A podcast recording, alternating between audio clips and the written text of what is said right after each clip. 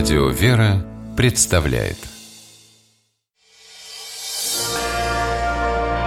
Прогулки по Москве О видимом и сокровенном Здравствуйте, дорогие слушатели, меня зовут Алексей Пичугин, и мы отправляемся на прогулку по Москве. Пойдем гулять мы вместе с Михаилом Хрущевым, э, преподавателем истории, москвоведом. Отправляемся мы в первую городскую больницу. Ну, не пугайтесь, все хорошо. Просто это очень интересное место.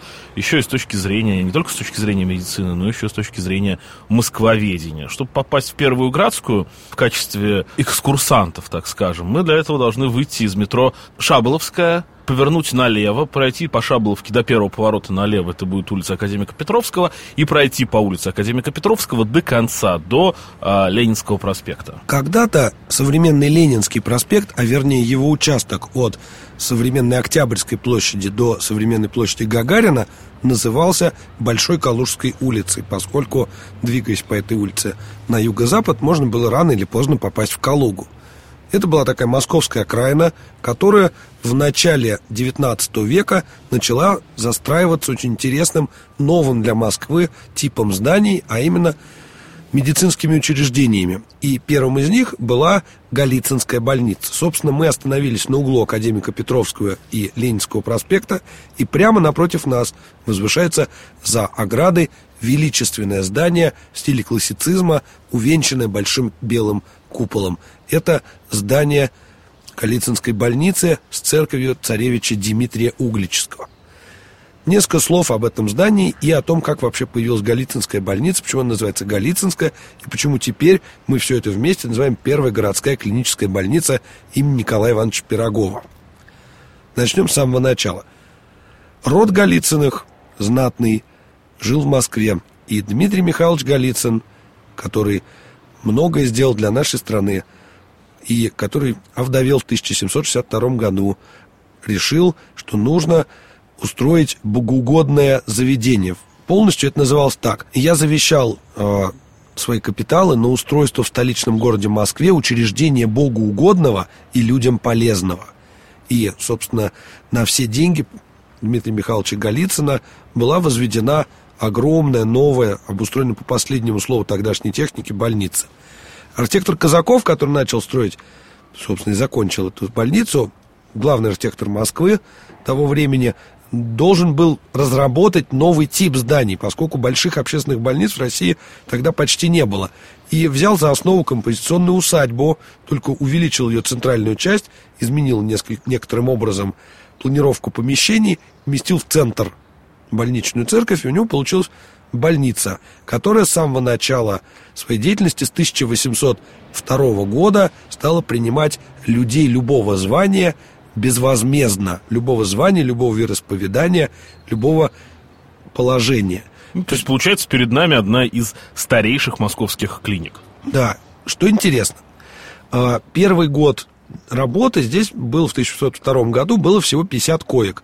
Но время шло, количество мест увеличивалось, и количество врачей увеличивалось. Эта больница с самого начала стала клинической базой для медицинского факультета Московского императорского университета. Соответственно, здесь проходили практику студенты, и надо сказать, что Голицыны давно уже были связаны с системой здравоохранения, поскольку покойная супруга Дмитрия Михайловича Голицына, Екатерина Кантемир в девичестве, она давала такую стипендию на отправку э, студентов за границу. После ее смерти ее деньги были положены на то, чтобы каждый год три студента медицинского факультета отправлялись в Страсбург учиться повивальному делу, акушерству. На территории больницы было построено также много дополнительных всяких зданий. Здесь э, уже с 1805 года существовала богадельня, в которой неизлечимо больных содержали. 1812 году больница не пострадала от пожара Москвы, от оккупации, поскольку вот если политики, например, или военные между собой договориться не могли, то врачи, как представители чел- человеколюбивого такого братства, и тем более многие врачи, здесь работавшие, учились во Франции, договорились, и в Первой градской больнице, в Голицынской больнице совместно лечились французские и русские офицеры.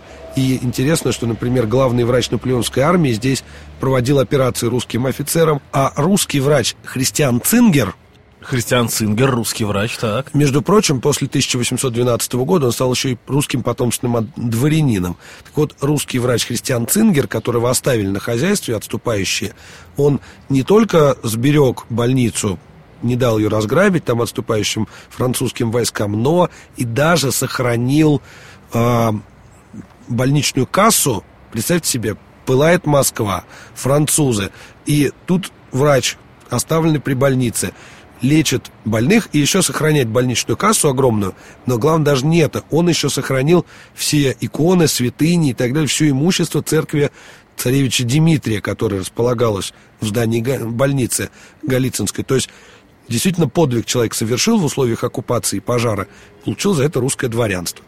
Позже рядом с Голицынской больницей была воздвигнута в 1828 году Первая Градская.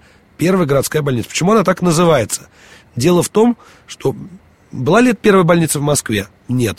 Но она была первой, построенной именно на городские деньги – а почему рядом э, комплекс вторая градская, бывшая пятая градская? Сейчас объясню. А, после того, как была построена вторая, э, первая градская, между прочим, ее строил Бове, архитектор, а, и в ней была еще церковь Святой Марии Магдалины в главном здании. Она находится чуть правее Голицынской старой больницы. Была построена уже в 1860-е годы вторая градская больница, поскольку в первых двух не, уже не хватало места, а место было вот такой вот район был уже медицинский, всем было привычно, что здесь находится больница. Была построена вторая градская больница. Ее построили во время эпидемии тифа, и э, построили ее не на пустом месте. В отличие от первых двух больниц, она была построена из старых су- зданий суконной фабрики. То есть было две суконных фабрики, два корпуса. Между ними была воздвигнута Знаменская церковь, архитектор Залесский это сделал, и еще в качестве одного из помещений больницы была использована старая долговая тюрьма.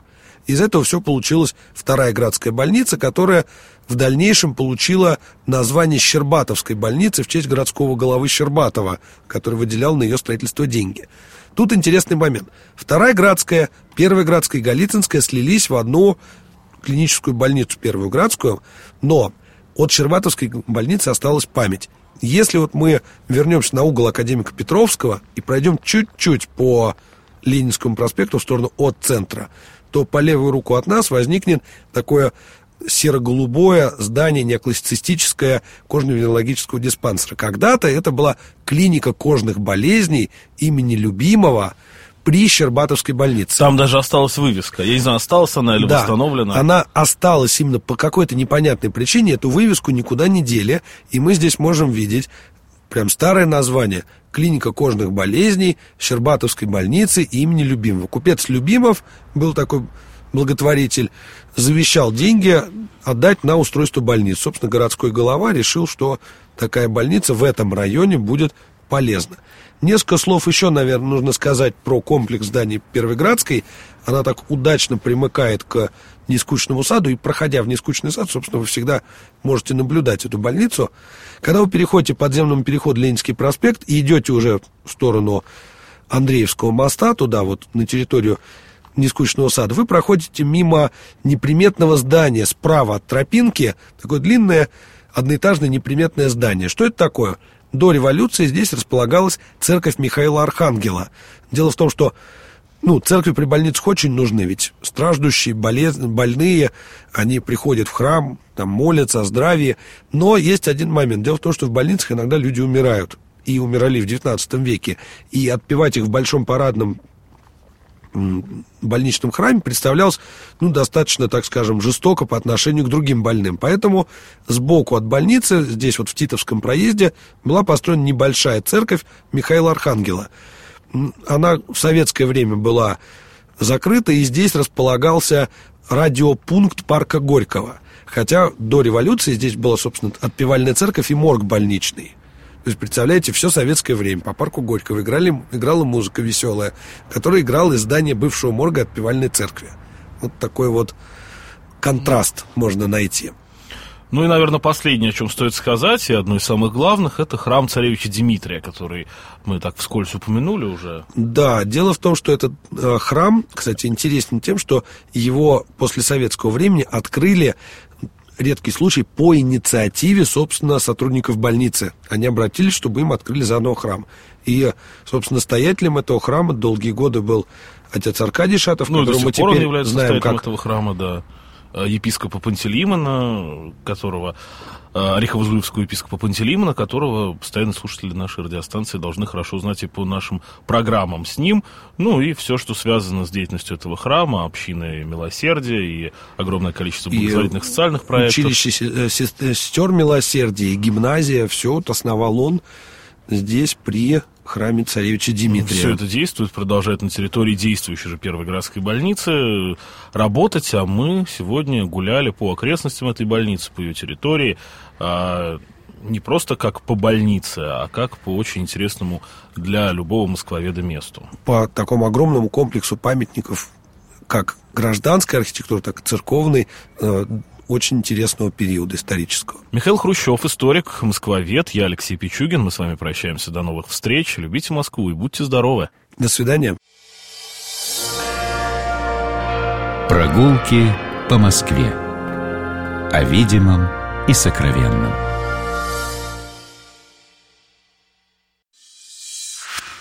Программа «Прогулки по Москве» произведена при поддержке Комитета общественных связей правительства Москвы.